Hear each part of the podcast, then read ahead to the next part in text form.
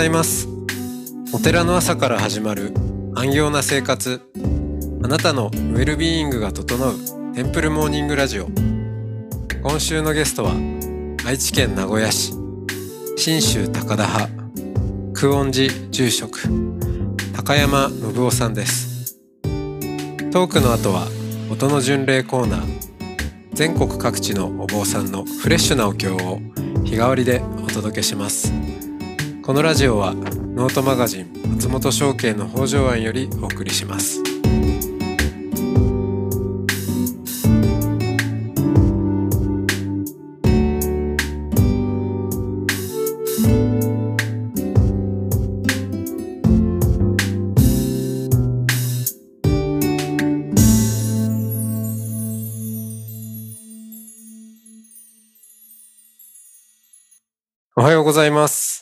おはようございます。いやー高山さんお久しぶりです久しぶりですね。ちょっと恥ずかしいぐらいの。ねえなんかそうですね 子供の頃ってちょっと久しぶりの友達とかに会うとなんかもう一回一から始めるみたいな、こう、ね、もじもじして。そうですね。もじもじ状態ですね。何から話していいのか。はい気づけばね、メガネのフレームも変わっちゃってて。そうなんですよ。もう、お会いしてからもう、どれぐらい経つか、もう、年も食っていくので、メガネが必要になってきたので、うん。新調しました。いやー、僕もですよ。いいですね。なんか、ちょっと知的な感じのメガネで。いや、もう、あの、根が、頭が悪いので、見た目ぐらいは いやいやい表現していかなきゃいけない。や、はい。はいはい表現していきましょありがとうございますう。。うん。久遠寺、えー、名古屋のまた街中にありますよね。そうなんですよね。ねえ昔はこう、お寺の屋根を探してお参りに行くっていうのが、よく聞いた話ですけど、うちの限っては、凹んでるとこを探してもらった方がいいのかなって思ってます。ですね。それぐらいにビルに囲まれて。ビルに囲まれてますね。あれでもあの、名古屋の、あんまり、私もその、な、名古屋のエリア間に詳しいわけじゃないんですけど、結構こう、おしゃれな店が集まるような場所になったんでしたっけ？そうですね。まあ、おしゃれなお店ももちろんありますけど、やっぱり昔ながらの飲食店とか、はいはい。ところも割と多くありますかね。うん。地元の人の生活もありつつ、あの、こう若い人たちがそうですね。足を運ぶ場所になっている。もう本当に混在してる感じで、まあ昼は、まあオフィス街といえばオフィス街なので、サラリーマンの方も多くおられますけど、夜は、あの、飲食店バーなんかも割とお寺の周り多いので、そこを目当てに来る若者たちも多く見受けられる感じですね。うーん。いラブハウスとかあるので、うん。ん？あ、え、く、クラ、クラブ？クラブですね。ほうほうほうほ音楽も結構盛んにやってるところ多いと思いますね。う。おお。やっぱ、店の入れ替わりも激しいですよね、じゃあね。あ入れ替わりはもちろんやっぱりコロナ禍もあったので、どんどん変わっていくところは変わってきますけど、うんやっぱりお客さんに支えられているお店も多いので、ずっとあり続けてくれるお店も多くありますね。うん。やっぱ、新しい店ができたりとか、住職としては、ちょっと、ちょっと、ちょっとじゃあなんか覗いてくるか。そしてこの 飲食店に出入りするのが良しなのかちょっとわからんですけど、まああの、そんなに僕顔は出してないので、あの、馴染みの店が多いですかね。うん、もうものすごい件数あるので、お寺の周りだけでも。ビル1個に本当に10軒、20軒入ってるそういったビルも多くあるので、なかなか 網羅することは難しいかな。そうですね。う うんん。まあそんなうん街中のお寺で、えー、住職。そうなんです。3月に拝命しまして、まだ、成り立てほやほやで、右も左もわからない 状態なんです。うん。まあとはいえ、住職のね、されることをずっと身近で見てこられたんでしょうけど、うん、副副住職としてですかね。そうですね。うん。え、やっぱ実際になってみるとどうですか？なんか、やっぱ横で見てるのと違います？いやーだいぶ違うと思いました。あの、周りのね、住職塾の仲間の僧侶メンバーも言ってましたけど、やっぱり住職になると違うよって言ってたので、うん。実際そんな変わるのかなと思ったんですけどね。あのーなる前は。あなれば、それ、いろいろな責任も出てくるし、名前も一番に表に出るので、こういった責任もあるんだなっていうところも、今改めて痛感してますね。うーん。そこ、ちょっと私住職やったことないので、ちょっと聞いてみてもいいですか？具体的に。具体的たにだ、うん。名前が出る。まあ確かにそりゃ住職。うん。まあお寺のひ表札にも名前まで書くなら自分の名前になるんでしょうけど。そうですね。まあ、インカウンスにも代表役員高山信夫って出てきますし、うん。契約者も全部私の名前になってきますし、まあ、こ 今回ね、実はこう、先週ですか、はい。えー、ゲーム調査が入って、おお。もう、まさに住職の仕事やなって思いながら、はいはいはい、受けてまはいい。りました。住職にな、なりたてでいきなり入ると。成り立てでそうなんですよ。成り立てをね、こう、狙ったんじゃないかと思うぐらいの、はい。3日間。まあ、2日半ですけど、はいはいはい。調査官の方がお寺に見えて、うん。帳簿を見ながら、ここは何ですか？あれは何ですか？うんっていう質問を受けながら、全部私の責任で答えていくっていうのは、あ、これは住職の役目だなっていうのを、もう、再認識と、あ、ここでやっと住職になったなっていう、ちょっと自覚が芽生えた日でしたね。はいはい。税務調査で実感する。実感するっていう。まあちょっとその帳簿は先代がつけてたものなんで。そう言いたいんですけどね。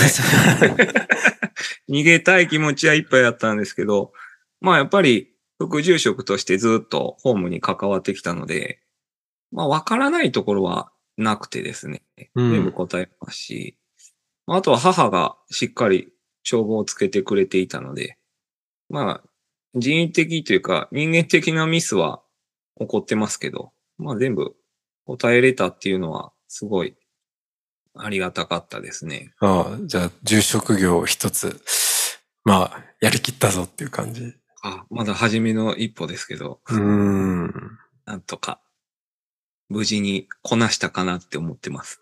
うん。久遠寺ってあんま浄土真宗のお寺の名前に多くないような気がしますそうけど。ですね。はい。ね、日蓮宗のお寺とか、まあ、久遠実上のという言葉があったりするんで、あんまり浄土真宗ではね、あれですけど、そうですね。うんなんか由来があるんですか？由来は久遠寺もともと3号だったっていうのは聞いていて、うん。久遠山っていう。で、まあうち剣龍山久遠寺なんですけど今。おう。そこが逆だったっていう自伝には書いてあってですね。なので、おほほ久遠山剣龍寺っていうのは分かってるんですけど。うん。で、まあ、ここの字、字のお偉い方にその三号と字号をひっくり返すよう命ぜられたっていうので、ひっくり返したっていうとこまでは書いてある感じですね。へえ、そんなことあるんですね。ね。まあでもその事前に書いてあるのでそのまま受け止めるしかなくて、うん。ここをじゃあ、なんでだろうっていうとこまで私も至ってないので、うん。うん、天竜山そうですね。えーそれはどんな字ですか？賢いに、えー、ああ。高しですか。はいはいはいはいはい。はいはいはい。うーん。うん。ここも字が変わったっていう字伝があって、見立てうん待つっていう、見ると立つっていう字から、はいはいはい。この賢い流星の方に変えたとはあるんですけど、なんで変えたかは書いてないので、うーん。まあ一回こう戦争でもう完全に被災していて、全焼してるんですよね、うち自体。なのでそういったものもほとんど残っていないので、まあ地域の資料を集めてそこまで探せたっていうところなんですうけど、ーん。何代目ぐらいになるんですか？高山さん。僕ね、20代目です。おー、記念すべき20、20代住職。はい。おー。ということはなんか、やっぱり、20代記念。何やったらいいですかね 逆に教えていただきたいぐらい。なんかこれやったら20代目らしいぞ、みたいのが。うん。皆さんどうしてんすかねそういうの。あんまり新種って継承法要みたいのを大々的にやらない印象なので。ああ、新山式とか？そうですね。そうですね。なんでだろう。だけど、継承するっていう、あ、まあ、世襲が強いから逆にもう当たり前になってるってことですかね。うん。なんていうか、その、代が変わるんだぞっていうことを意識づける、なんか、血、血が繋がってない人に、弟子とかに受け継ごうっていう時には、多分なんか、まあ、とにかく、全然違う人、まあ、それは親子だって違う人なんだけど、なんか、やっぱ、こう、周りの認識として、誰や年間がすごいじゃないですか。こう、次の人っていうのは。だからこそ盛大にやって本当にこの人が次にふさわしいんだっていうのをこう印象づけるのがあるかもしれないけど、新州の場合は、まあ世襲が強いので、なんかまあみんなそうだよねっていう、こう、確かにそうか。んななんか違和感がないんで、うん。うん。その印象づける必要がないのかもしれないですよね。確かに。そうなんですよ。もう、まあ、継ぐのを抗うこともできたかもしれないですけど、まあ、道筋も立ててもらってたし、まあ、一コマですよね。次と次の間かうなっていう。ん。まあ、つなぐことは必ずしなきゃいけない役目だとは思うんですけど。うん。あんまり主張はないかもしれないですね。うん。19と21の間ですもんね。そうですね。20、な19、まあ、先代はもう、やれやれですよね。受け継いだところで言えば。うん。一丁上がり。一丁上がりですね。まだ元気におりますけど。ええ。なんか、逆にこう、住職が先代の住職になるときってどんな変化があります？なんか変わった感じします？お父さん。変わった感じですか？まあ、責任から解き放たれたっていう感じはありますよね。おあとはもう、お前に任せたっていう。まあ、お前が住職だからお前が考えてっていうぐらいちょっと手放し感も感じますけど。うん。まあでも、やっとそういう責任を肩の荷がこう降りたのかなっていうのは、こう日々ちょこっとずついろんなとこで感じますね。うん。そう。親孝行できたような気もしますよ。うんその辺はそうですよね。うん。なんか今まで本当はやりたかっだけどやれてなかったことを急に始めたとか、こう、サーフィンを始めたとか、そういういやのがあったり。ーもう、仙台は82なので、もうそこは無理初めてうん。ですね。ねえ。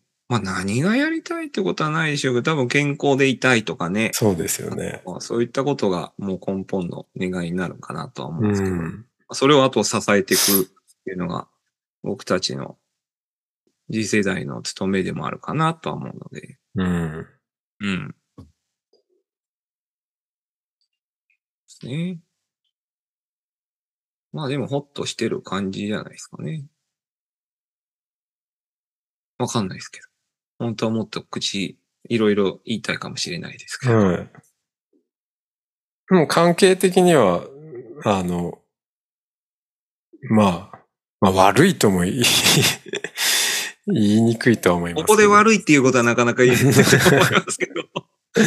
あの、悪くないですね。うん多分、いろいろ、まあ、いい論、なんていうんですかね、こう、議論するとかそういうことはないですけど、まあ、普通の前先代住職間のあり方と親と子のあり方は、多分、保ってるんじゃないかなとは思うんですけど。うんうんうんいや、何よりです。そこがね、難しいお寺もたくさんあるから。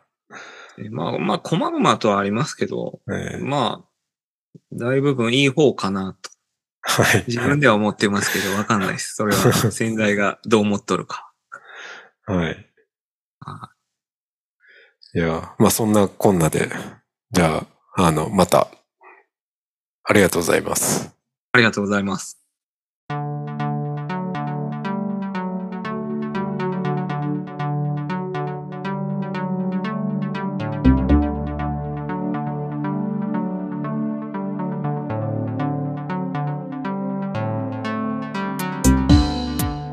いつもテンプルモーニングラジオを応援してくださりありがとうございます番組を継続支援してくださる TMR サポーターを募集しています。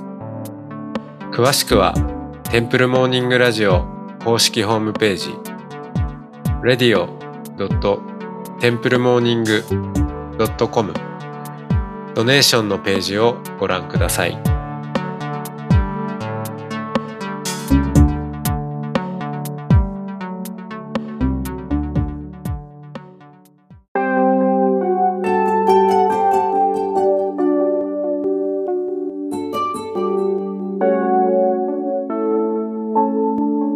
ここからは音の巡礼のコーナーです。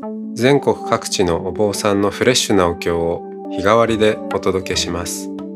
登場するお経やお坊さんに関する情報はノートマガジン音の巡礼をご覧ください。トークゲストへのメッセージやお経の感想などもノートマガジン音の巡礼ウェブサイトのコメント欄でお待ちしております。それでは今朝も音の巡礼へいってらっしゃい。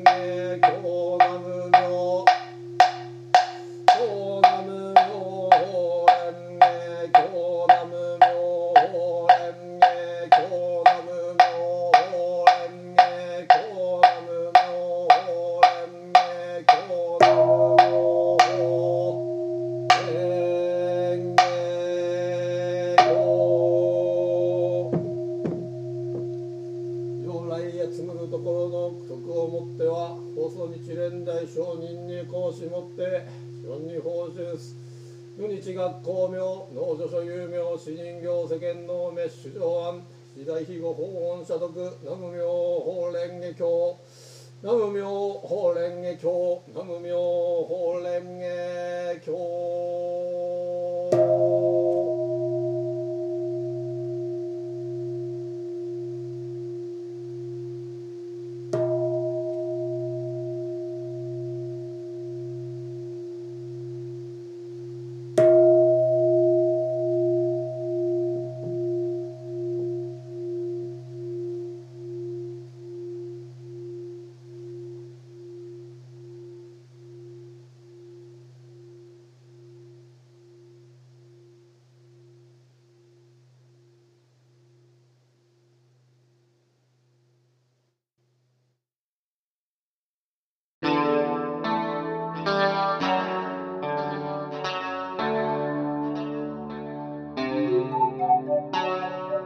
このポッドキャストはノートマガジン松本紹圭の方丈庵よりお送りしました。